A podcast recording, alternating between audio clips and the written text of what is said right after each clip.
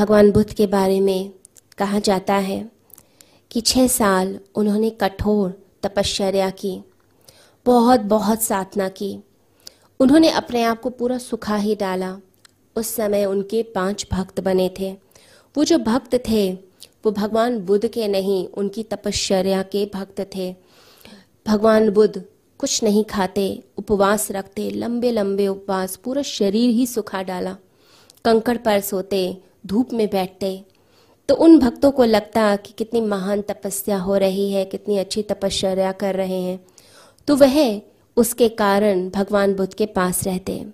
जब भगवान बुद्ध को ये समझ आया कि ऐसा करने से तो मैं परमात्मा तक नहीं पहुंचूँगा, मैं मोक्ष तक नहीं पहुंचूँगा तो उन्होंने वो मार्ग का त्याग किया। वह सम मार्ग पर आ गए। वह भोजन भी करने लग गए, अपना ध्यान भी रखने लग गए। तो इन भक्तों को बड़ा ही कष्ट हुआ। इन्हें लगा कि भगवान बुद्ध भ्रष्ट हो गए हैं। ये अपने आप को अब सुखाते नहीं हैं। उस समय की जो प्रतिमाएँ भी बनी, उसमें दिखाया जाता है कि बिल्कुल शरीर की जो स्केलेटन है, वो पूरा दिखाई दे रहा है। बोन्स दिख रही हैं और जो पेट है, वो पूरा का पूरा पीठ से जुड़ा हुआ है। इतने वो सूख गए थे। लेकिन जब उन्होंने भोजन ग्रहण करना शुरू किया तो वो जो भक्त थे, वो उन्हें छोड़कर चले गए।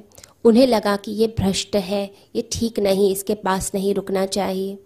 भगवान बुद्ध अपने पथ पर चलते चले गए और चलते चलते उन्हें परम ज्ञान हो गया। वह अपने आप को साधते चले गए, बैलेंस में चलते चले गए। जब परम ज्ञान हुआ तो उन्हें लगा कि जो भक्त मेरे साथ थे, उनका भी उत्थान होना चाहिए, अब मुझे उनके भी पास जाना चाहिए। तो वह बोध गया से सारनाथ गए, स्पेशली उनसे मिलने के लिए। जब पहुँचते हैं तो देखते हैं कि वो पाँचों भक्त एक चट्टान के पास बैठे हैं। चट्टान के ऊपर बैठे हुए सत्संग कर रहे हैं। तो वह गौतम बुद्ध को देखकर वह मन से उपेक्षा करने लगे। उन्हें लगने लगा कि पता नहीं ये क्यों हमारे पास आ रहा है। तो उन्होंने आपस में चर्चा की कि गौतम आ रहा है, ये तो भ्रष्ट है। देखो, अब तो इसका शरीर भी सूखा हुआ नहीं है। पूरे मांस शरीर पर आ गया है। अब तो शरीर में हड्डियाँ भी दिखाई नहीं देती हैं। अब इससे हमें बात ही नहीं करनी, इसे हम नमस्कार भी नहीं करेंगे, हम इसके लिए खड़े भी नहीं होंगे, और अगर यह नमस्कार करेगा तो हम उत्तर नहीं देंगे, उपेक्षा करेंगे। हम इसे बैठने को भी नहीं कहेंगे, इसकी तरफ़ देखेंगे भी नहीं। परंतु जब भगवान बुद्ध उसके पास आने लगे, चट्टान के पास आने लग गए, उन लोगों के पास आते चले गए तो पता नहीं उनके अंदर क्या हुआ।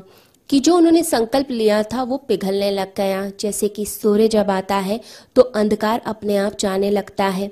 जब अग्नि प्रज्वलित होती है तो पास की मोम पिघलने लगती है।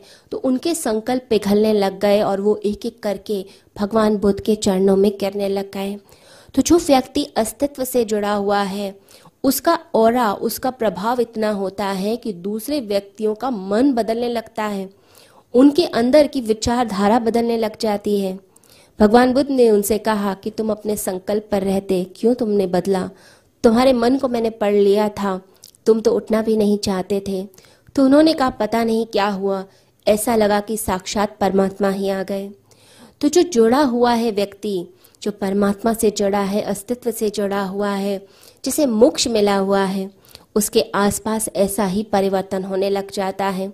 वो युगों को बदलता है, पीढ़ियों को बदलता है।